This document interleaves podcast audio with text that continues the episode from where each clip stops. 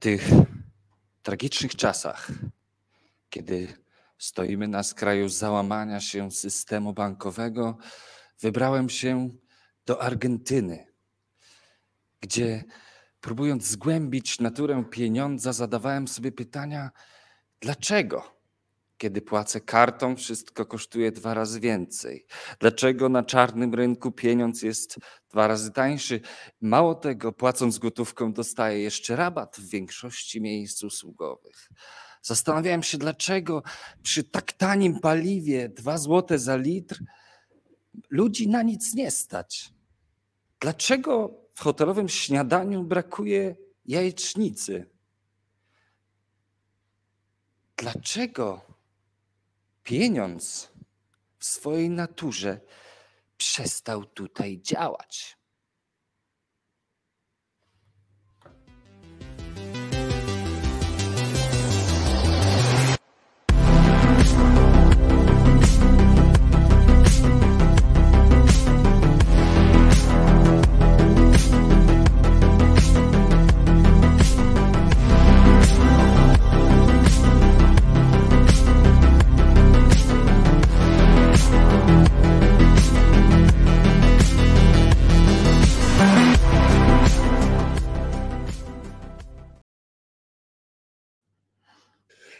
Ja, podajcie znać, jak wam się podobała moja próba zrobienia Wojciecha Cajrowskiego.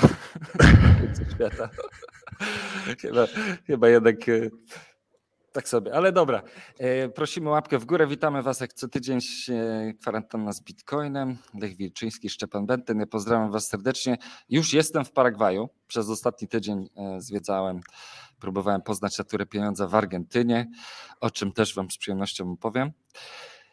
Ale w czasie, kiedy ja próbowałem zrozumieć, jak działa hiperinflacja w praktyce, świat zdaje się wchodzić w jakieś, nie wiem, jakiś turla się, jakaś kula śnieżna się rozpędza, kolejne banki mają problemy. Spróbujmy to dzisiaj zrozumieć, Lechu. Jakbyś mógł, ja nie wiem od czego zacząć nawet, bo wszyscy na pewno się cieszycie z kursu Bitcoina. To chyba od tego trzeba by zacząć, tak? Że mamy Bitcoin zrobił nam bardzo miłą niespodziankę. Nikt się tego nie spodziewał, jak zwykle. Tak. Wszyscy. Ja przypominam, tydzień temu na live'ie Bitcoin był poniżej $20,000. Dokładnie tydzień temu, prawie że nie. Dzisiaj mamy prawie, za chwilę będzie 28,000, tak? Jeżeli utrzyma takie tempo. W ciągu tygodnia zrobił ponad 30%, co się rzadko zdarza, zwłaszcza, że jeszcze tydzień temu się zastanawialiśmy, czy będziemy widzieć Bitcoina po 13,000. To w ogóle... No przecież jakby wszystko wyglądało tragicznie, tak? Miały upaść banki, znaczy upadły w sumie banki, które były powiązane z firmami kryptowalutowymi albo które wspierały firmy kryptowalutowe. Zresztą w tym tygodniu coraz, tak jak wcześniej mówiło się o tym, że to jest jakaś tam teoria, nie wiem czy spiskowa wręcz, tak, że zostały ubite banki, które miały pozytywny stosunek do firm z branży albo same prowadziły jakieś swoje własne biznesy w tym obszarze, no to teraz okazuje się, że na przykład w przypadku Signature Bank jest jasno powiedziane, że ktoś, kto kupi ten bank, ma za wszelką cenę nie dopuścić albo raczej puścić na drzewo, zrezygnować wszystkich klientów, którzy prowadzą jakiekolwiek biznesy związane z kryptowalutami.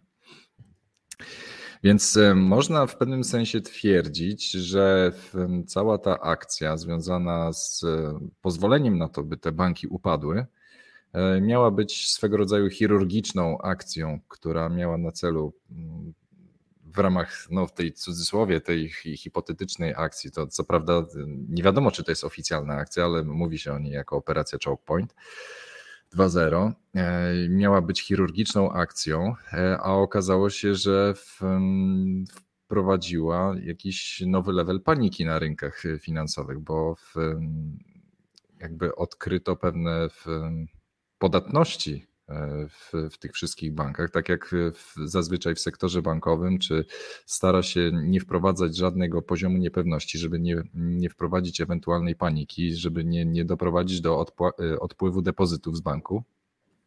A tak tutaj dosyć świadomie pozwolono na to, żeby tego typu informacje krążyły po rynku, więc nagle okazało się...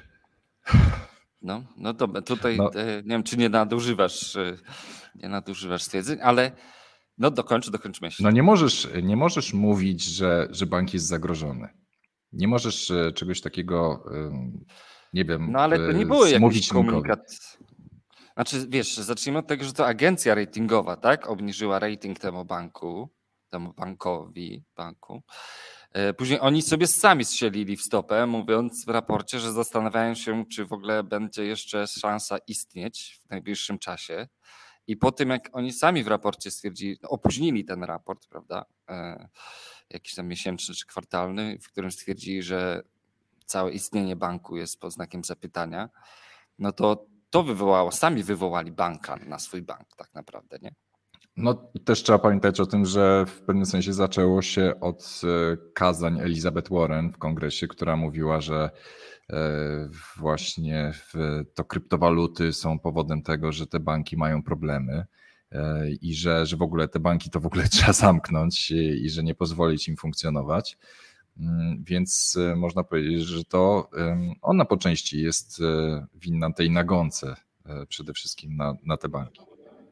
Przede wszystkim na Signature Bank. Jeszcze w tym tygodniu okazało się, że sam Signature Bank tak naprawdę nie był zagrożonym bankiem. Nie było tam powodu do tego, żeby go nagle przyjmować. Więc w całym tym chaosie, w całym tym bałaganie ten bank został zamknięty, mimo tego, że nie było ku temu specjalnych powodów. Natomiast Silicon Valley Bank rzeczywiście mimo to, że ten bank nie był do końca związany z branżą kryptowalut, to miał swoje własne problemy. I tam rzeczywiście w tym tygodniu już się skończyło bankructwem i teraz ktoś będzie próbował wykupywać za grosze jeden, drugi, trzeci bank. I jeszcze na dodatek okazało się, że problem nie jest ograniczony tylko do Stanów Zjednoczonych, ale nagle w Europie akcje wszystkich banków poleciały. No i bank, który miał największe problemy dotychczas w Europie, czyli Credit Suisse, którego akcje zjechały też na jakieś śmieszne poziomy, też jest zagrożony bankructwem, aż do tego stopnia, że bank centralny w Szwajcarii musi interweniować i powiedzieć, że zapewni zastrzyk płynności w przypadku jakichś problemów. Ale wiesz, śmieszne z tym bankiem centralnym Szwajcarii jest to, że oni tylko mogą zrobić bailout temu oddziałowi szwajcarskiemu, który... Bo nie zrobią bailoutu Credit Suisse'owi amerykańskiemu czy tam niemieckiemu, tylko szwajcarskiemu. I tu jest pytanie brzmi, co dalej, prawda? No bo tam jeden oddział ratują, a reszta co, pójdzie tonąć? Tutaj no już się mówi o tym, że UBS za grosze ma przejąć Credit Suisse, ma zostać wchłonięty przez bank UBS, więc prawdopodobnie na tym to się skończy. Ale to jest taka gorzka pigułka. Credit Suisse to jest gniazdo wszystkich tych terrorystów, mafiozów, druglordów, wszystkich handlarzy bronią, ludźmi, narkotykami. Ile oni kar przecież przez ostatnie lata musieli zapłacić. Boże, przecież. To jest najgorszy bank na świecie. Jeżeli postaw krypto przy Credit Suisse, to jest nic. To jest naprawdę nic. To powinni wszystko już dawno zaorać, ale nie. No ale teraz... Bo on spełnia wymagania banku istotnego systemowo. Tak.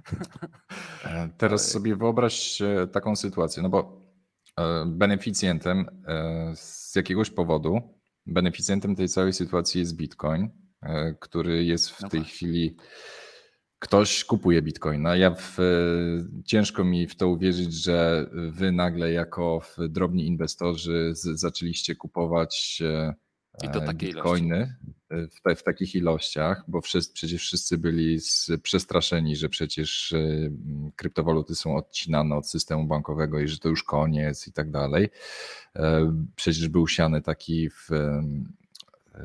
niepewność w związku z tym, że to już tutaj te banki nie mogą, są tutaj ucinane konta bankowe i tak dalej. No panika jeszcze straszna. Tydzień wieszczyliśmy śmierć generalnie krypto i bitcoina. Była największa z możliwych strachów napędzany na rynku, a tu się nagle okazuje, że w tydzień $7,000 kurs urósł.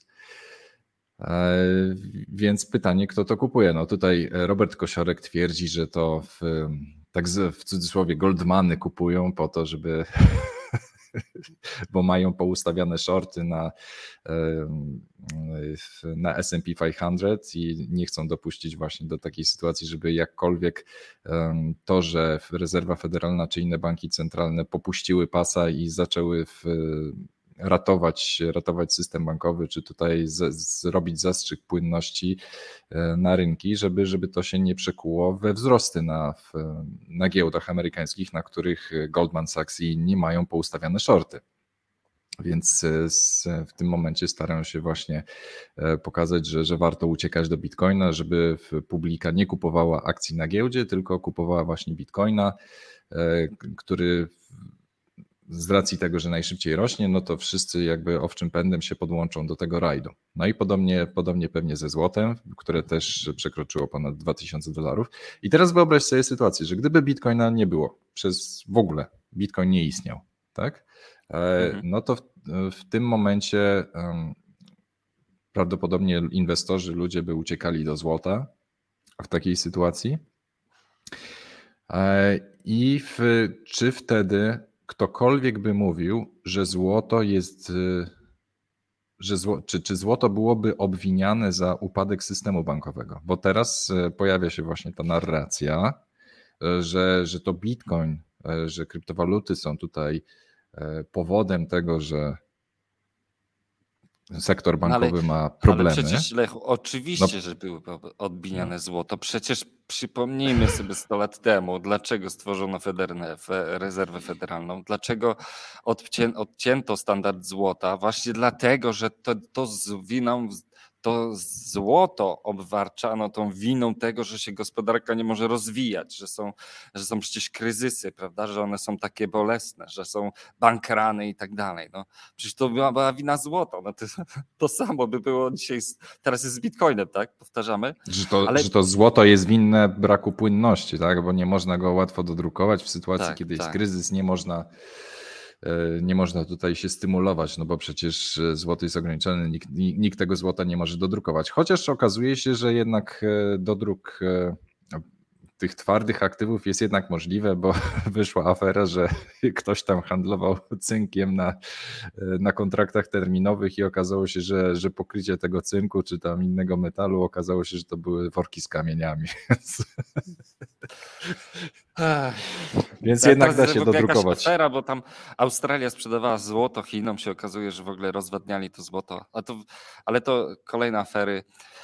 Ale to, co wydaje mi się w tym całym bałaganie, prawda, jaki jest, bo no dobra, zmierzmy się z tym tytułem, bo świat wczoraj obiegła informacja, tytuł akurat pokazuje Złocher Guru, ale na Wall Street Journal pojawił się artykuł, gdzie w tytule było napisane, że 200 banków w Stanach Zjednoczonych ma to samo ryzyko, co Silicon Valley Bank.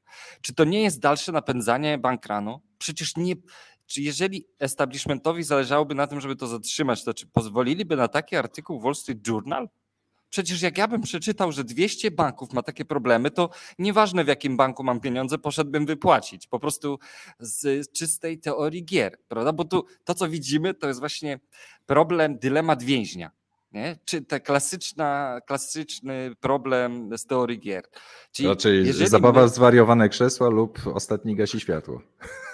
No tak, może różnie to można nazwać, ale wiesz, w tym dylemacie więźnia jest tak, że jeżeli ja nakabluję na kolegę, to mnie wypuszczą, prawda? Jeżeli obydwoje nie puścimy farby, to najprawdopodobniej to jest najbardziej korzystny scenariusz, jeżeli obydwoje nie puścimy farby, ale jeżeli jednego z nas nacisną, to drugi ma przerąbane. I ja dla ratowania samego siebie oleję kolegę po prostu, no tak w skrócie tłumacząc dylemat więźnia, ale... Mniej więcej tak to jest z tymi bankranami, tak? Ja po prostu pobiegnę po swoje pieniądze, bo nie olać wszystkich innych. Moje pieniądze są najważniejsze w tym wszystkim, nie? I teraz jeżeli Wall Street Journal wrzuca taki tytuł na czołówkę, to ja nie rozumiem, co teraz się będzie działo. Dzisiaj sobota, to może nie da się wypłacić, ale generalnie w Argentynie codziennie jest bankran. Ale nie masz... banków. Nie musisz, bo przecież nie masz nic w banku. No ja nie mam nic z banku, znaczy zastanawiam, bo mam na Revolucie trochę i się tak zastanawiam, kto jest depozytariuszem Revoluta i czy tam jest bank depozytariusz, że depozyty są ubezpieczone, nie wchodzą w masę upadłościową banku, czy to nie jest, ale na szczęście to mogę stracić, w sensie nie mam w banku tyle, że jak to było, że nie inwestuj w bank tyle, ile więcej nie możesz stracić, tak? To tak mniej więcej bym podsumował to. Ale tutaj nawet, nawet Janeta Yellen przecież nawet pogorszyła jeszcze bardziej sytuację też podczas przesłuchania w kongresie. Oni zestrzelają stopy tak koncertowo. Została wzięta pod włos i sama przyznała, że te sytuacje, które miały dotychczas miejsce, czyli to, że wszystkie depozyty dotychczas były chronione w tych bankach, które upadły, że to już nie będzie miało miejsca w przypadku upadku innych banków. Że... Ale wiesz dlaczego? Bo nikogo nie stać na to, żeby zabezpieczyć te depozyty. Ona doskonale o tym wie. Przecież widziałeś, co się stało tutaj? Widziałeś to? Tak. Nagle się okazuje, że Fed włączył drukarki, nikomu nic nie mówiąc. Tak, mówił o tym zaciskaniu pasa, obniżaniu bazy monetarnej, tak, podwyższaniu stóp procentowych, żeby wyhamować z inflacją, a tutaj w ciągu nocy wydrukowali $300 miliardów po to, żeby ratować depozyty klientów w tych bankach. I teraz znaczy oni się zarzekają, że to nie jest żaden dodruk, że to jest tylko i wyłącznie chwilowa pożyczka i tak dalej, po to, żeby oni nie musieli sprzedawać tych obligacji. Ja chciałem tylko przypomnieć, że każdy pieniądz w historii, przynajmniej fiat, rodził się z pożyczki. To zawsze jest pożyczka. Tak? To jest dług, ten pieniądz. Także jeżeli jest komu pożyczyć, to rodzi się nowy pieniądz. No i teraz, czy to nazwiesz pożyczką, czy to nazwiesz, nie wiem, obligacją, czy jakkolwiek długiem, no to jest wszystko to samo. Ale to jest niesamowite zjawisko. To jest bardzo ciekawe to, co się teraz dzieje. Zobacz, oni mówiono nam o tym, pamiętasz babcię Krysię, która mówiła o tym, że tak, to spadnie, niedługo to spadnie, prawda? Kiedy zarzucono jej, że wykres ilości euro w obiegu wygląda jak bańka spekulacyjna, to ona powiedziała, że niedługo to zejdzie, nie? To no teraz wiesz co, nagle się okazuje, że Kamila oni muszą. No, pokazuje ten wykres. Wybaczcie mi, że akurat Kamil go wrzucił. Ja tu wiem, że niektórzy lubią go czy nie lubią, ale wykres chciałem pokazać. W każdym razie to jest coś, o czym my mówiliśmy już w zeszłym roku. Kiedy zaczęto podwyższać stopy procentowe, wszyscy kryptowaluciarze mówili, Fed będzie musiał włączyć drukarki. Tak czy inaczej będzie musiał to zrobić wcześniej czy później. I okazuje się, że musi to zrobić raczej wcześniej niż później. I ten wyskok tej bazy monetarnej tak pionowo w górę jest spektakularny, niewątpliwie. Pytanie brzmi, co dalej będzie z tymi bankranami? No myślę, że teraz jak wszyscy myślą, że będą kolejne bankrany, to ich nie będzie.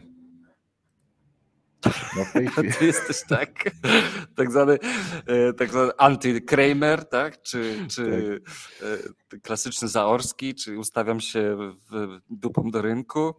Tak? To takie... No wiesz, bankranów, póki wszyscy myśleli, że nie będzie bankranów, no to nagle pojawiły się bankrany. Teraz jak wszyscy myślą, że będą kolejne bankrany, to ich nie będzie. No już w tej chwili jest taki zastrzyk płynności, jest tyle tam już zabezpieczeń im dali, jakieś zastrzyki płynności, pożyczki i tak dalej, więc na razie nigdzie się nie szykuje pewnie żaden upadek, chociaż jeżeli rzeczywiście publika weźmie w serio to, co powiedziała Janeta Yellen, że te inne, te mniejsze banki regionalne nie będą miały takich zabezpieczeń, no to można się spodziewać właśnie takiej sytuacji, że ludzie będą z tych mniejszych regionalnych banków wypłacać pieniądze i przelewać do tych dużych banków, które są pewniejsze. No i to jest de facto bankrun.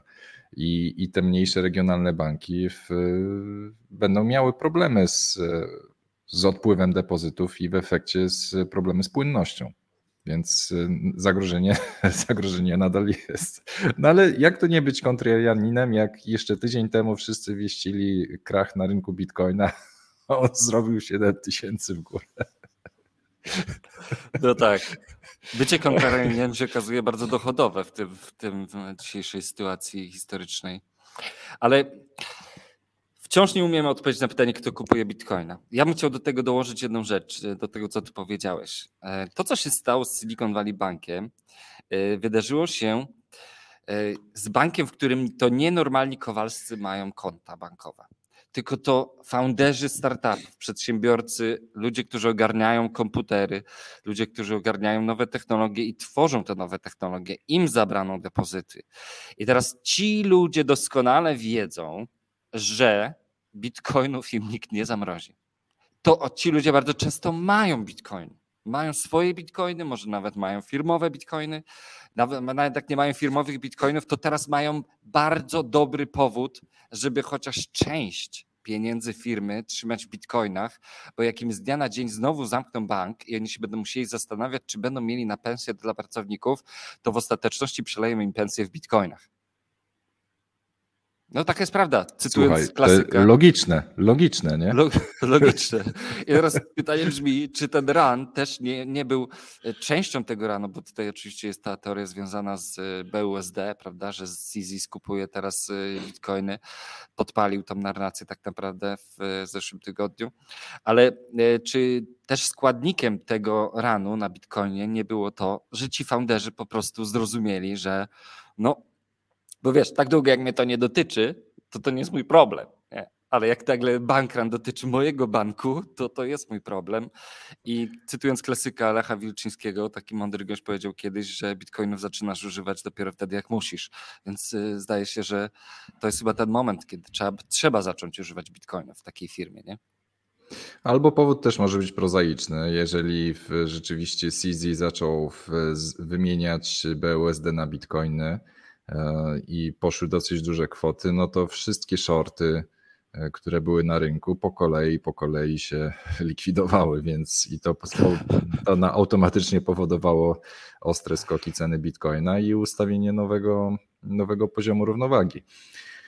Więc to też może być tak, że powód jest bardzo prozaiczny i ten rynek wcale nie jest na tyle duży, żeby jakieś inne zewnętrzne czynniki czy zewnętrzni inwestorzy tutaj takie podmioty czy może inaczej. Weź sobie takiego BlackRocka albo Vanguarda, wielkie, gigantyczne fundusze inwestycyjne. Weź pod uwagę, że to są akcjonariusze, jedni z największych akcjonariuszy większości amerykańskich banków. I teraz postaw się w sytuacji takiego zarządzającego BlackRockiem, kiedy nagle masz, nie wiem, 3, 5, 10% akcji jakiegoś banku i nagle ten bank bankrutuje i ty jako akcjonariusz nie jesteś w żaden sposób chroniony, tak jak depozytariusze, bo umówmy się, trzeba tu rozróżnić akcjonariuszy banku od depozytariuszy. Depozytariusze, mimo że byli tutaj w 100% ochronieni, mimo nawet te części nieubezpieczone, depozyty zostały też pokryte przez FDIC, tak już akcjonariusze zostają to jest bezprecedensowe, zerem. Tak, to trzeba powiedzieć też. I teraz jak sobie popatrzysz na takich akcjonariuszy, takie Silicon Valley Bank i tak dalej, no to jest BlackRock, Vanguard, i tak.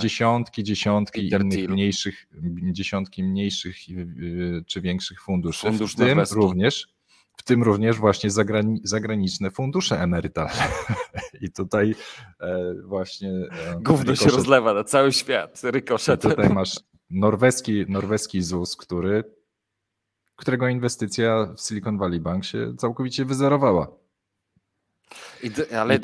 I teraz jesteś, jak jesteś na pozycji takiego funduszu zarządzającego, no to nagle widzisz, kurczę, no te inwestycja, bycie akcjonariuszem takiego banku, no nie jest taką bezpieczną jednak inwestycją. Mimo że okej, są inne korzyści, no jak jesteś takim znaczącym akcjonariuszem takiego banku, no to masz wpływ na to, na decyzję. Możesz więcej kasy wybrać. Tak. Ale kontrolujesz po części te banki, jesteś w radzie nadzorczej czy w zarządzie, w radzie każdego takiego banku i wiesz, co się dzieje, więc bycie takim akcjonariuszem to dla nich jest też źródło informacji. Ale pod względem inwestycyjnym, no to nagle dla nich okazuje się, że to wcale nie była taka pewna inwestycja stabilna, bo nagle okazuje się, że taki Credit Suisse, w którym BlackRock też jest akcjonariuszem. Gdziekolwiek nie patrzę na te... BlackRock jest wszędzie. Wszędzie kto jest jednym z największych akcjonariuszy? BlackRock. Albo Vanguard. Wszędzie oni są. No tak, no bo wiesz, tak działa kapitalizm. Konsolidacja kapitału. No nie?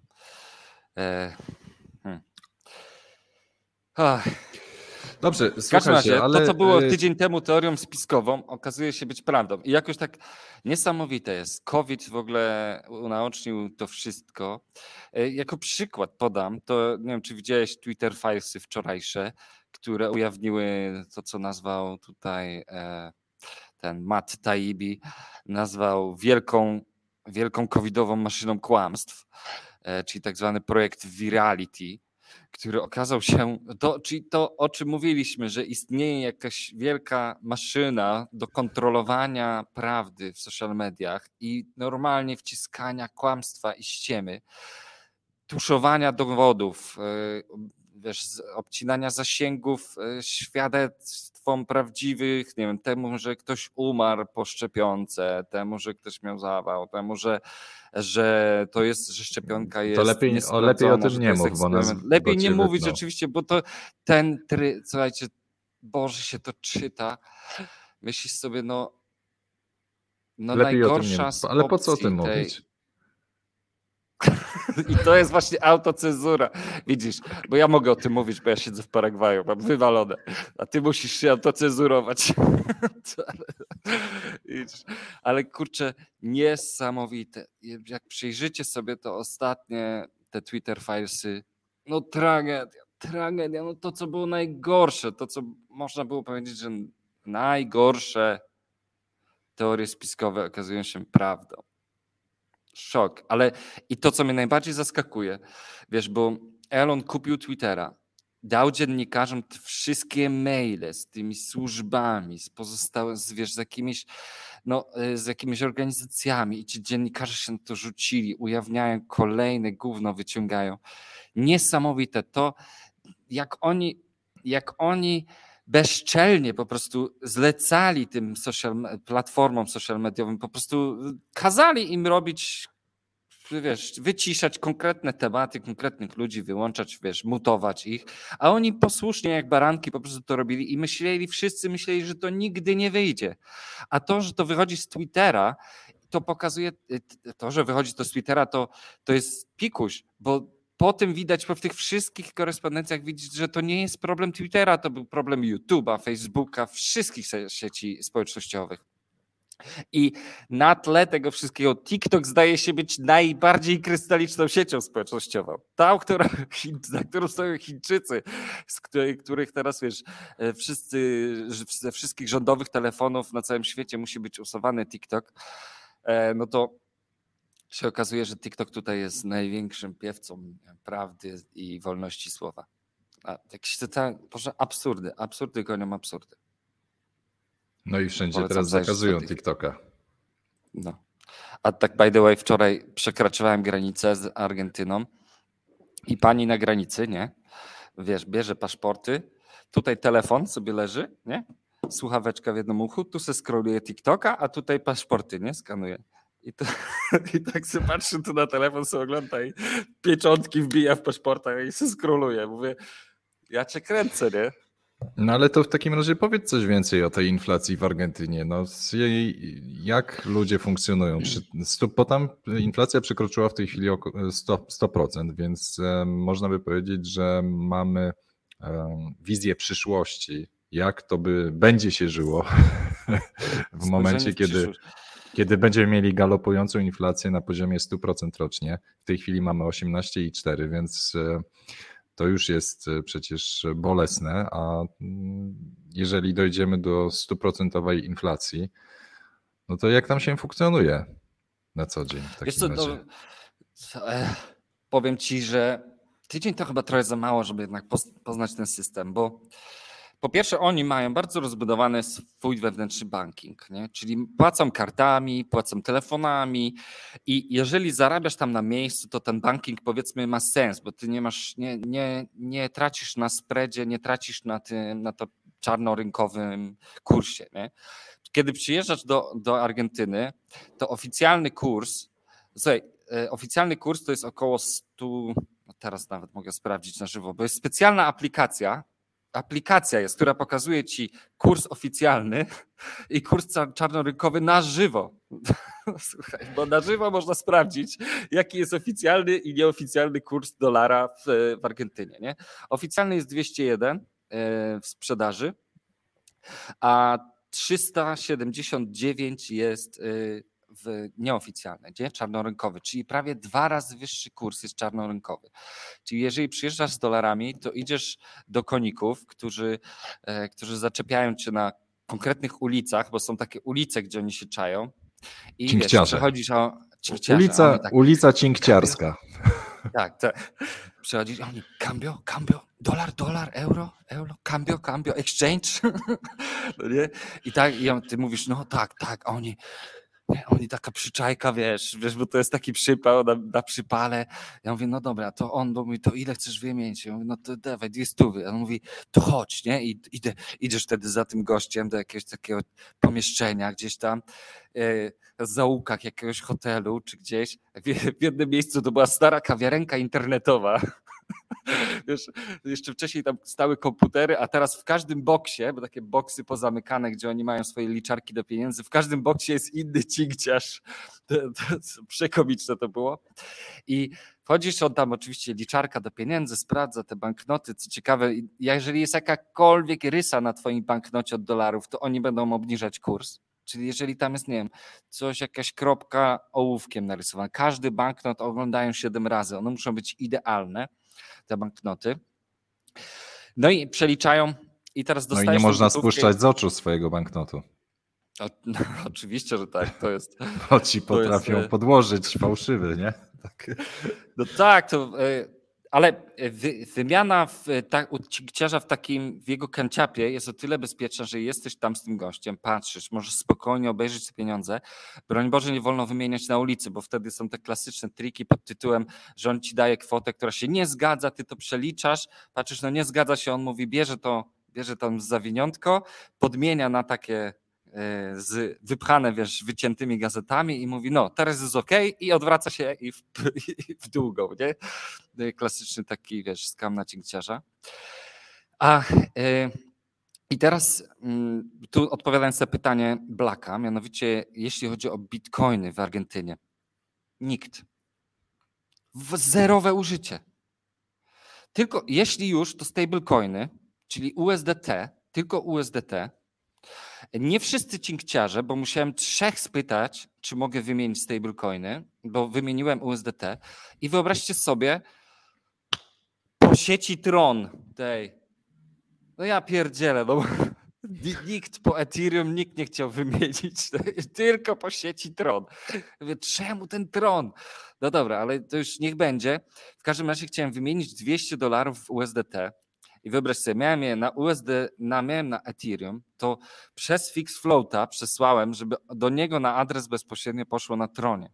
Więc ode mnie z portfela w sumie zeszło $213 z opłatą transakcyjną na Ethereum, ze spreadem na Fix Floacie, plus 5% tego, że on ma jeszcze u siebie, ma spread, on u siebie, plus jeszcze spread na wymianie kantorowej dolarów na peso, nie? Czyli w sumie tam było jakieś 6-7 opłat transakcyjnych i w sumie ja dostałem peso wartości $188, gdzie ja zapłaciłem 213 ode mnie z portfela zeszło, nie? Ale więc po kursie czarnorynkowym.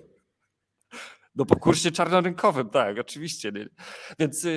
Więc stablecoiny tak średnio się sprawdzają i nie ma tej adopcji bitcoinów, nie ma tej adopcji krypto czy stablecoinów nawet na tym rynku i nie ogarniają. Gosiek, przelewałem mu stablecoiny, to miał 0 na portfelu, kiedy ja mu przelewałem.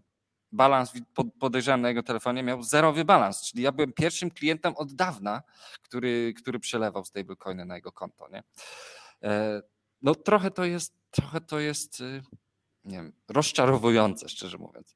Jedną z takich rzeczy, która mnie zaskoczyła, to, że ja jako turysta dostaję, wiesz, bonus na starcie 100% na wszystkim, to idąc do fryzjera dostaję 20% rabatu, jeśli płacę gotówką. Dlaczego? Nie umiem odpowiedzieć na to pytanie. Dlaczego jeszcze jest rabat, jeżeli płacisz gotówką? To nie potrafię na to pytanie odpowiedzieć. Do tego ogromna różnica, wiesz, ta przepaść między biednymi a bogatymi. No ogromna, bo tu widzisz przejeżdżającego, wiesz, Maybacha, a obok jest śmietnik, w którym siedzi dwóch biednych ludzi, którzy wyciągają z tego śmietnika śmieci, po to, żeby z tego śmietnika wyciągnąć coś wartościowego. Nie? I na koniec i rano budzisz się, wiesz, przy tych śmietnikach powywalane te śmieci z tych wielkich kontenerów. Wszędzie syf na tych ulicach, śmieci tyle, przeglądają je, śpią ludzie na ulicach normalnie. Przerażające to jest, jak ogromne jest to rozwarstwienie. I tak naprawdę ci ludzie nie mają żadnych perspektyw. Ceny zmieniają się z dnia na dzień. To też jest bardzo ciekawe zjawisko. Ja nie wiem, jak oni tym zarządzają. Wchodzisz sobie do kawiarni, jednego dnia płacisz za śniadanie 1500 peso, a następnego płacisz już 1540 peso. Nie? Jak oni nadążają, jak oni wyznaczają te ceny? Też nie potrafię wytłumaczyć, jak to jest zrobione, że oni... I nawet wchodzisz do takiego kiosku, gdzie pracuje dziadek, który nie ogarnia kalkulatora. No ogarnia kalkulator, ale już smartfona nie ogarnie. I on też zmienia ceny z dnia na dzień tych produktów. Zupełnie jest ten pieniądz. Na pytanie, jak działa pieniądz w Argentynie, moja odpowiedź brzmi: nie działa. Tak właśnie wygląda niedziałający pieniądz. To jest chyba podsumowanie tego mojej przygody z Argentyną. Szok. Ale jeśli chodzi o Buenos Aires, jedno z najpiękniejszych miast, w jakim byłem. Niesamowite miejsce. Połączenie Londynu, Rzymu, Paryża i jeszcze kilku innych aglomeracji europejskich. No, piękna architektura, niesamowite zabytki, wiesz, niesamowite pomniki, dzieła sztuki, galerie. Wow, nocne życie, też niesamowite. Naprawdę piękne miejsce do życia. Najbardziej europejski zakątek tutaj w Ameryce Południowej. A można płacić dolarami? Tak, można, prawie wszędzie można zapłacić dolarami. A i jeszcze jedna rzecz. Dostałem mandat za jazdę bez świateł. Chociaż jestem przekonany, że miałem światła włączone. Zatrzymała mnie policja. I wiesz, kazał mi się zatrzymać. Wyłączyłem silnik, wyłączyłem światła. Kazał mi wyjść z samochodu. Patrzę, mówię, pan bez świateł jechał. Mówię, jak jechałem bez świateł? Przed chwilą je wyłączyłem, nie? No ale nie będę z nim dyskutował po hiszpańsku, jak gość już ma moje dokumenty, wszystkie dowody, paszporty. Ja będę go próbował przekonywać. No i wyobraź sobie, że wziął mnie do takiej kanciapy i mówi, że to jest mandat tam 41,000 peso, czyli to by wychodziło po oficjalnym kursie jakieś 800-900 zł. Nie? Mandatu za niemanie świateł. I mi mówi, że i muszę zapłacić teraz, bo jestem zagraniczny i wtedy będzie to 21,000 peso, czyli jakieś tam 500 zł powiedzmy. I muszę zapłacić kartą tu i teraz. Ja mówię, kartą tej po oficjalnym kursie. Nie? Więc ja do niego mówię też na translatorze, na Google mówię, może jakoś inaczej byśmy to rozwiązali, nie? Bo wiesz, ja tu wypranę kieszenie tymi peso, mówię, no to zapłacę od razu, nie? Tylko może nie kartą, bo to tam po tym oficjalnym kursie. On mówi, nie, musi być karta, mówi i mi tłumaczy tam, tak wiesz, bierzesz ten terminal, bierzesz kartę, wkładasz tutaj, teraz, klaro teraz, nie? i musiałem wyciągnąć Revoluta, zapłacić oficjalnym kursem wymiany, co było w ogóle dla mnie też niesamowite, bo przecież nasłuchałem się o tej korupcji w tej Argentynie. Ale i na koniec tej całej przygody, wiesz, biorę te wszystkie dokumenty i jakby z mądrości rodziców czy tam starszyzny po prostu w dokumentach zawsze leżało sobie kilka banknocików po to, że tam policjant otwiera te dokumenty, przegląda, to czasem to jest jakiś taki argument, żeby nie wiem, ułagodzić sytuację, nie? Więc były sobie tam kilka tysięcy peso w teczce z dokumentami. No i zapłaciłem ten mandat, wracam do samochodu, otwieram teczkę i nie ma tych kilku tysięcy peso. Ja, czyli sobie po prostu je wziął. Ajaj. Także taka przygoda z policją w Argentynie. Ciekawe, naprawdę. No dobra, jak macie jakieś pytania, to dajcie jeszcze w komentarzach. No to skoro już jesteśmy w temacie płacenia, no to zbliża się oczywiście nieubłaganie termin rozliczenia podatkowego już niedługo. Także tutaj mamy dla Was ciekawostkę i w sumie nagrodę dla tych, co oglądają odcinek, i będzie konkurs na koniec. Oczywiście zostaliśmy poproszeni o wspomnienie o projekcie rozliczkryptowaluty.pl, który jest systemem, który pozwala Wam na przygotowanie zeznania podatkowego i również ogarnięcie poprzednich lat. I dla tych, którzy oglądają nas, będzie konkurs i będziecie mogli sobie dostać, będzie do zgarnięcia 3 kody, które dadzą Wam 99% zniżki na dostęp do systemu, gdzie będziecie mogli sobie rozliczyć podatkowo Wasze przychody. Nie wiem, czy ktokolwiek miał przychody po takich spadkach, jakie miały miejsce w ostatnim roku, ale jeżeli macie jakieś przychody do rozliczenia, no to możecie sobie to w takim systemie ograniczyć. Przepraszam, nie tyle ograniczyć, co rozliczyć. Więc tutaj zachęcamy do przetestowania systemu rozliczkryptowaluty.pl i na koniec odcinka na Twitterze podamy zasady konkursu, jak otrzymać kody zniżkowe. Także prawdopodobnie za tydzień, 2 tygodnie będziemy mieli gościa z rozlicz kryptowaluty i dowiemy się czegoś więcej na temat tego systemu. Coroczny wątek rozliczania podatków. Tak. Ciekawe, może się dowiemy w tym roku więcej.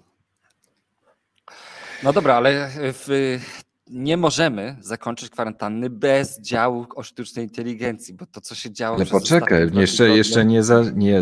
zanim dojdziemy do sztucznej inteligencji, jeszcze z ciekawych nowości, twórcy portfela Samurai Wallet i ci, którzy stworzyli też węzeł Ronin Dojo, wypuścili na rynek nowy rodzaj telefonu, który pozwoli Wam na zachowanie większego poziomu prywatności. Oczywiście możecie to zrobić we własnym zakresie, zdegooglować sobie telefon. Jeżeli kupicie sobie Pixela 6a, możecie na własną rękę sobie zainstalować system operacyjny Graphene OS albo Calyx OS, ale tutaj od Ronin Dojo możecie sobie taki telefon bezpośrednio zakupić. Także możecie to zrobić na własną rękę lub kupić od Ronin Dojo, więc zdegooglowany telefon, który możecie już mieć nawet za $400, Pixel 6a lub Pixel 6 za $700, więc ciekawa propozycja dla tych, którzy nie chcą marnować czasu na bawienie się w instalację oprogramowania nowego systemu operacyjnego, no to można zapoznać się z ofertą Ronin Dojo. Więc... może ja sobie zdegoogluję telefon, to ciekawe. Tak. Ciekawe to brzmi. Ty masz Pixela. Tak, mam Pixela właśnie, no to pewnie będzie ten będzie OS akurat dla mnie. Ale jeszcze taką ciekawostkę, bo tu pyta John Black odnośnie tego, w jakich innych krajach Bitcoin się ma. Poznałem w Argentynie gościa z Salwadoru. Miałem okazję z nim pogadać chwilę i wiesz, na e-booka, ale chwali się na Twitterze, że ma 91% poparcia. W ogóle jak ja widzę takie kwoty, to już mi się zapalają bullshit detektor od razu, bo takie poparcie to ma Putin, nie? Generalnie, albo Łukaszenko. I teraz, wiesz, okazuje się, ten gość z Salwadoru przyjechał na wakacje do Argentyny. Ja mu mówię, że no wiesz, bardzo ciekawy ruch z tym bitcoinem, nie? W Salwadorze, że wprowadzono bitcoina. A on mówi, ale przecież nikt tego nie używa w tym Salwadorze, nie? Ja mówię, no ale chociażby tak z punktu widzenia, nie wiem, turystyki, nie? Wiesz, zabłyśnięcia na światowej scenie. A on mówi, człowieku, co za normalny rządzący wprowadza bitcoina jako walutę narodową? Przecież ten bitcoin się waha, przecież to jest kraj, to są pieniądze ludzi. Jak oni mają używać tego? Przecież jak to spada, wiesz, zaraz 50% i tak dalej. Więc on był w ogóle zaskakująco, był bardzo anty, nie? I uważa, że to w ogóle bardzo głupio ze strony Naiba, że tak zrobił. To jest jedna rzecz. Ja mówię, a jak oceniasz tą sytuację z tymi, wiesz, zamknięciem w więzieniach tych wszystkich członków gangów? A on mówi, że człowieku, on nie ma już teraz żadnej opozycji. On ma 90% poparcia, bo nie ma opozycji, bo całą opozycję zamknął w więzieniu. A to jest kryzys humanitarny jego zdaniem. To jest w ogóle naruszanie praw człowieka, to co on zrobił. Ja mówię, wow. Nie? Tutaj zupełnie dwie takie zderzenie narracji nastąpiło. Naprawdę tutaj Naib nie jest taki kryształowy, jakbyśmy chcieli. O, tak powiem. Bo ja bym chciał, żeby on był, żeby się okazał geniuszem, żeby w Salwadorze było bezpiecznie, żeby kraj mógł, wiesz, być kolejną, nie wiem, drugą Szwajcarią. A tu się okazuje, że no, wielu patrzy na niego jak na dyktatora po prostu. Także trzeba by obserwować. To tak w kwestii innych krajów. No dobrze, jeszcze z nowości technologicznych okazuje się, że Nostr, czyli sieć społecznościowa, o której już wielokrotnie wspominaliśmy, okazuje się, że jest na tyle fajnie rozszerzalna, że powstał pomysł i nawet jego realizacja odnośnie stworzenia, wyobraź sobie, zdecentralizowanego marketplace'u opartego o sieć społecznościową. Nazywa się to Nostr Market, czyli Diagon Alley protokół, który pozwala wam na po prostu zostanie merchantem i sprzedawanie różnego typu produktów bezpośrednio z wykorzystaniem protokołu Nostr. Więc praktycznie można tworzyć sobie sklepy, które są całkowicie niezamykalne i niezależne od jakiejkolwiek platformy marketplace'owej, na której... Kolejny Silk Road? Tak, no, można sobie to... Prawdopodobnie może do tego dojść. W końcu będzie można kupić dragi przez internet.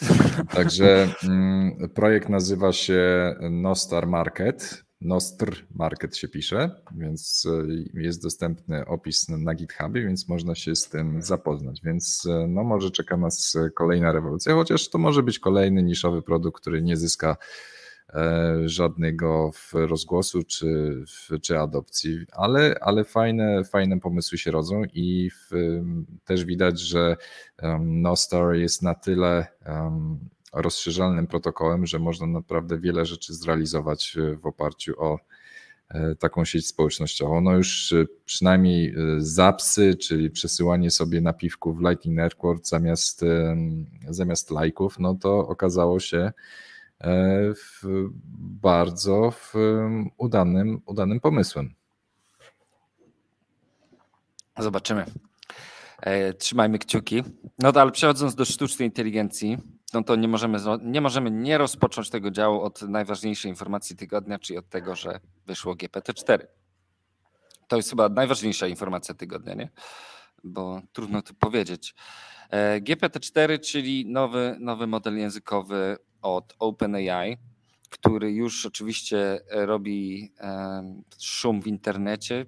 Pewnie nie od nas się dowiadujecie o tym, bo już pewnie temat śledzicie na bieżąco, więc nie będę się wgłębiał za bardzo o tej rewolucji. To, co ja, o czym ja lubię pogadać, to właśnie jakie jakie oburzenie on w tym internecie rodzi. I jeden z takich bardzo ciekawych wątków, jaki zobaczyłem, znalazłem na Twitterze. Nie wiem, czy Lechu widziałeś to, czy nie, ale Michał Kosiński, to zdaje się chyba Polak, że tak powiem, mówi o swoim niepokoju związany z tym, że nie uda się trzymać sztucznej inteligencji w niewoli.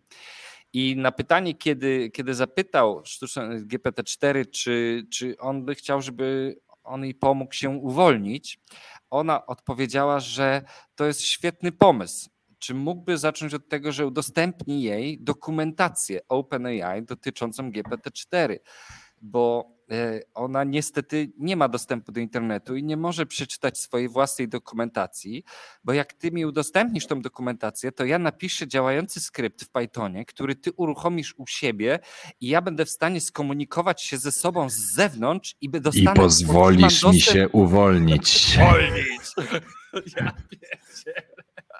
What? I najlepsze jest to, że on to zrobił, a ona wypluła działający skrypt w Pythonie. Kurwa, co? Ja cię kręcę. Szaleństwo.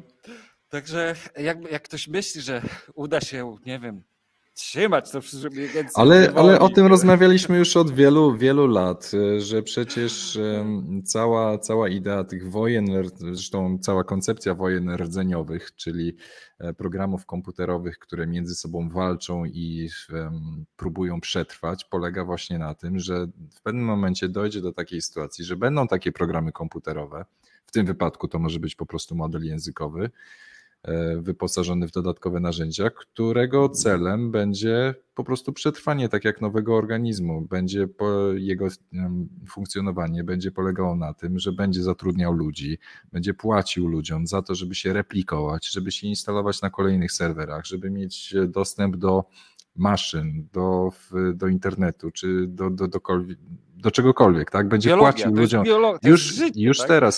Już teraz płaci ludziom za rozwiązywanie kapczy. Był tam przykład. Więc to jest w sumie to jest nic nowego. Przykłady wojen rdzeniowych są już. Nie jest to żaden nowy pomysł, tylko teraz będzie to o wiele bardziej skuteczniejsze z racji tego, że modele językowe potrafią się porozumiewać ludzkim językiem i będą w stanie się komunikować, czyli tak naprawdę będziesz miał, wchodził w interakcję z programami komputerowymi, które będą udawać ludzi i które będą po prostu zamawiać u ciebie usługi i ty będziesz pomagał im przetrwać, więc mamy do czynienia z takim syntetycznym organizmem, który będzie się jednak próbował replikować. I biorąc pod uwagę to, że OpenAI stara się być zamkniętym systemem, który ma wbudowane wszelkie możliwe blokady, w cudzysłowie etyczne i tak dalej, wiele rzeczy jest ocenzurowanych, no to jednak biorąc pod uwagę to, że pojawiają się takie projekty jak chociażby Alpaka czy Lama, już nawet w tym tygodniu ludziom udało się przecież stworzyć modele językowe na bazie wycieku z Facebooka, gdzie na domowym komputerze wyposażonym w zwykłą kartę graficzną, czy nawet komuś nawet na Raspberry Pi się udało to uruchomić, gdzie można uruchomić już samemu własny model językowy i jest to już potencjał do tego, żeby bez wykorzystania OpenAI tworzyć tego typu oprogramowanie. O Lamdzie, tak? Od Google'a? Mówi nie, Lama od Facebooka. Lama tak. Facebooka, okay. Tak, więc to zostało już w pewnym sensie w cudzysłowie zhakowane, no bo te wszystkie wagi, które miały być dostępne tylko i wyłącznie dla naukowców, doktorantów i tak dalej, to wszystko się już pojawiło na torrentach. Tak, więc każdy z was może sobie po prostu 2 kliknięciami zainstalować u siebie i uruchomić na własnym komputerze. I to już jest potencjał do tego, żeby zwykli hakerzy, domorośli informatycy mogli sobie tworzyć oprogramowanie, które będzie naprawdę niebezpieczne w pewnym momencie. Ale wiesz co, to jest ciekawe, bo tego żaden scenariusz science fiction nie przewidywał. Bo wiesz, zazwyczaj w scenariuszach żeśmy widzieli sztuczną inteligencję, która ona gdzieś tam w jakimś laboratorium, ktoś odkrywa ją i ona nagle jest, wiesz, uwięziona tam, próbuje się wydostać, przejąć kontrolę, ale czegoś taki scenariusz, że nagle wszyscy nagle mają supermoc w postaci sztucznej inteligencji, każdy sobie może mieć sztuczną inteligencję swoją, tak, u siebie, na telefonie, u siebie, na serwerze. Tego nie było w żadnym scenariuszu chyba, nie? Nie wiem, czy może w jakiejś książce Lema albo gdzieś, ale to jest też bardzo ciekawe. I w tym aspekcie, co ty mówisz, bardzo ciekawe spostrzeżenie. Mianowicie szefowa, jedna z członków zarządu, co-founder OpenAI, pani Ilya Sutskever, w wywiadzie dla Verge powiedziała, wiecie, bo generalnie problem jest taki, że tak jak z GPT-3 OpenAI już nie było takie open, bo GPT-2 udostępniło całe open source. GPT-3 nie udostępniło już całego, a w przypadku GPT-4 nie udostępniło nic. Czyli to OpenAI, które miało demokratyzować dostęp do sztucznej inteligencji założone przez Elona, prawda? Teraz już nic nie udostępnia. A na pytanie dlaczego, w wywiadzie dla Verge'a odpowiada, że to był w ogóle błąd, że żeśmy udostępniali cokolwiek. To jest najciekawsze. Ona mówi, że to jest od początku było błędem. Jeżeli wierzymy, że dojdzie do AGI, czyli do sztucznej generalnej inteligencji, to jest to niesamowicie niebezpieczne udostępnianie tego typu modeli językowych publicznie. To jest po prostu zły pomysł. I to jest oczywiste dla wszystkich, którzy siedzą w branży AI.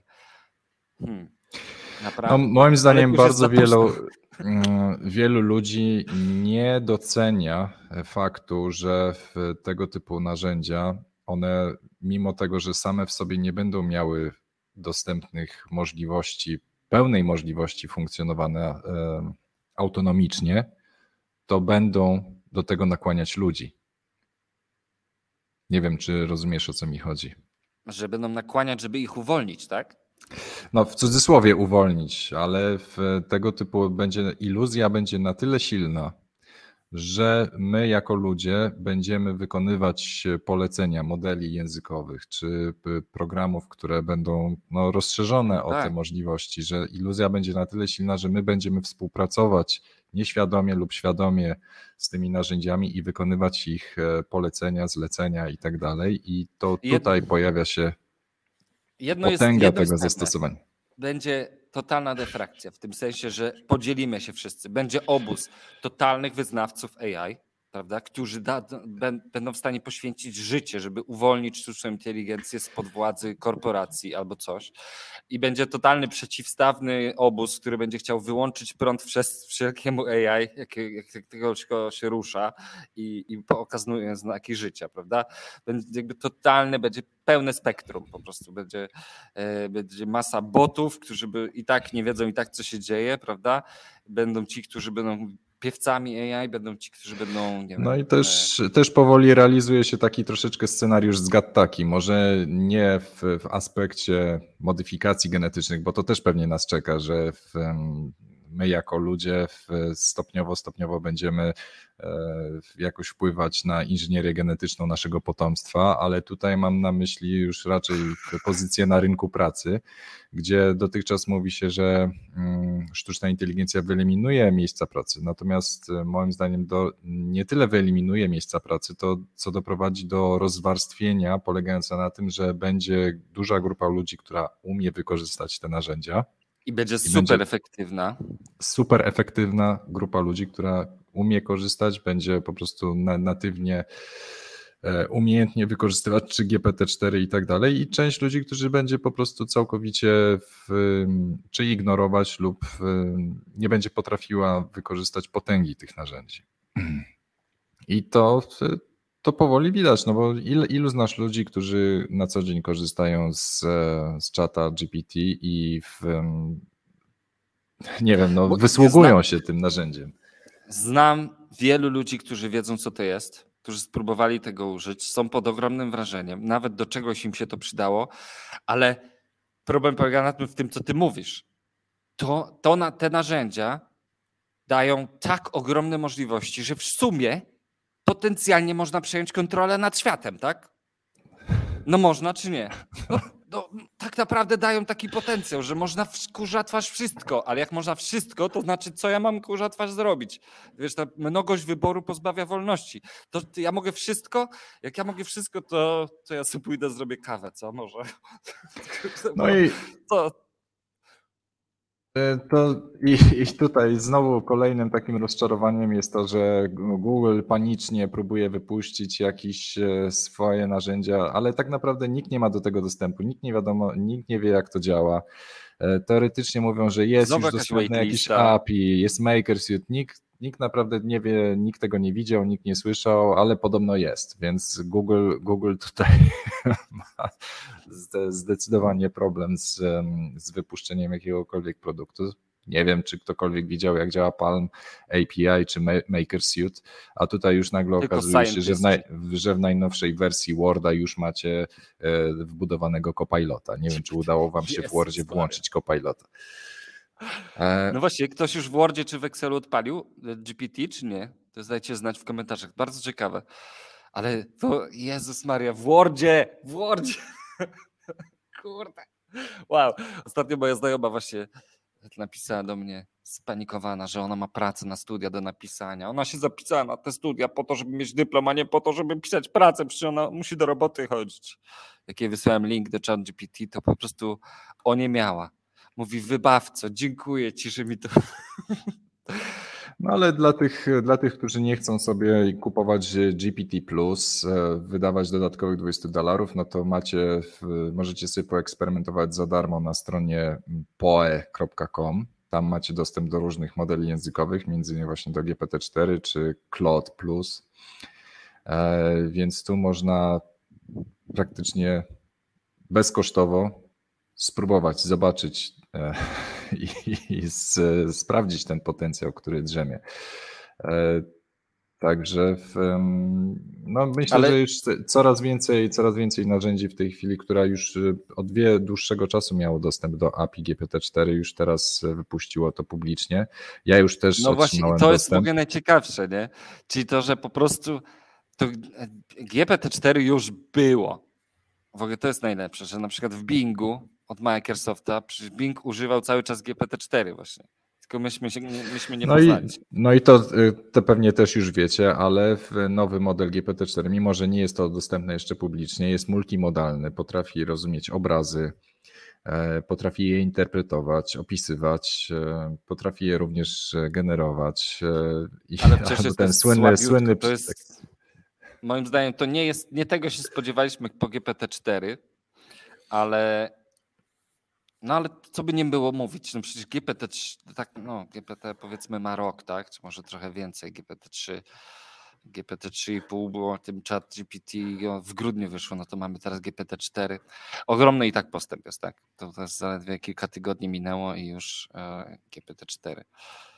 Ogromny postęp, no. Ale to multimodalność nie ma do tego dostępu nawet przez API, prawda? I wciąż jest ta narracja się pojawia, że no musimy sprawdzić, czy to tam nie doprowadzić do końca świata generalnie. Musimy się sami najpierw pobawić, bo jak wam damy do zabawy, to wy to wszystko rozpierdolicie. Także słuchajcie, ja wracam do zabawy z GPT-4, bo wczoraj z lenistwa poprosiłem GPT-4, żeby mi napisał program, którego potrzebowałem, bo akurat nie było, zbliża się Bitcoin Film Fest i potrzebny był Social Wall do publikowania tweetów z Nostra i mi się nie chciało tego pisać od zera, więc poprosiłem GPT-4, żeby mi napisał i okazuje się, że to działa. Ja pierdolę. Także mogę się zwolnić. A ty już, przepraszam, tak, może nie będę cię czytał tego na live, bo to może to nie jest dobry pomysł, ale dobra. Ale jakby jakość też kodu, nie, którą wypływa, jest dużo wyższa niż w trójce. Dużo wyższa. to wszyscy to zauważają i to jest też przerażające. Także na koniec, słuchajcie, jest nas garstka, jak zwykle. Dzisiaj miałem taką konstatację, że my jako mała grupa bitcoinowców w tym świecie, który nas albo śmieje się z nas, albo nienawidzi, albo ignoruje całkowicie, to my jesteśmy jak tych 300 Spartan, którzy bronią w Termopilach nas wszystkich przed zalewem taniego pieniądza, czy zalewem banków, czy tam tych hord oportunistów, którzy żyją z pieniądza banków centralnych, tych wszystkich kantylionerów, którzy uważają się za bogów pieniądza w ludzkiej skórze. Więc my tutaj weźcie to pod uwagę, że wy jesteście tutaj tymi pionierami, ci, którzy są w tym momencie wyśmiewani, czy no, tak zwana, od was to zależy. Jak to my jako ta grupa niepokornych tak zwana święta garstka. Tak, garstka. Będziecie, prawdopodobnie to wy macie pociągnąć wasze bohaterstwo, czy wasze zaangażowanie, wasza niepokorność w końcu pociągnie miliony ludzi, którzy zauważą, że warto było walczyć o twardy pieniądz. Że jest już za późno. Że nie ma, ci, którzy myślą, że nie ma sensu walczyć, że nie ma sensu opierać się bankom centralnym, że to tak ma być, że musimy się na to godzić, to mam nadzieję, że w końcu zobaczą, że warto walczyć i może i będziecie za to wynagrodzeni. Może my tego nie przetrwamy. Może my tego nie przetrwamy, ale walczymy o lepszą przyszłość dla naszych dzieci. Tak. Oj, no to będzie. Oglądamy na żywo rozpad świata. Ta koniunkcja tych wszystkich eksplodujących technologii, która właśnie następuje, plus kryzysów, wojen. Także nie martwcie się, dla mnie jesteście bohaterami, jeżeli hodlujecie, i też oprócz tego, że właśnie hodlujecie, no to hodl chyba tutaj jest najlepszą strategią, bo lepiej spokojnie siedzieć na brzegu rzeki i czekać, nie grać, nie spekulować, spokojnie czekać aż woda przepłynie i banki same się rozłożą na łopatki. Wy tylko musicie cierpliwie czekać. One same się to zrobią, tak. Tak. Ale to pięknego mema żeś ostatnio wrzucił na grupę. Kurczę, staram się go tu znaleźć, gdzie go mam. Drukować. Ale co? O drukowaniu? Czy? Nie, mówiłem o tym, że w Normislandzie się źle dzieje. Ale nie mogę go tutaj znaleźć, widzę, dobra. Kiedy indziej. Także trzymajcie się, słuchaj. Ja wracam do zabawy. Już chcesz kończyć? Tak. Bo ty już się nie możesz doczekać, nie? Ja mam tak. Też masz takie przebłyski, ja się jadę wczoraj samochodem i mówię sobie, ale mam genialny pomysł, Boże, ja tylko jadę samochodem, mówię, Jezu, dajcie mi laptop, muszę to zrobić, zaraz zakutuję. Ojejku, to jest ciekawe, czy wy też macie takie doświadczenie, że właśnie wpadacie na pomysł i myślicie, muszę ją zapytać, muszę to sprawdzić i tak. Fajnie. Także piszcie oprogramowanie, korzystajcie ze sztucznej inteligencji, wykorzystajcie to do wzmocnienia waszych możliwości. Tatusiu, gówno się rozlewa w Normislandzie. Don't worry, son. Mamy bitcoiny. No dobrze. Tak. Tym pozytywnym akcentem. Do zobaczenia. Trzymajcie się. Do za tydzień. Cześć. Hej.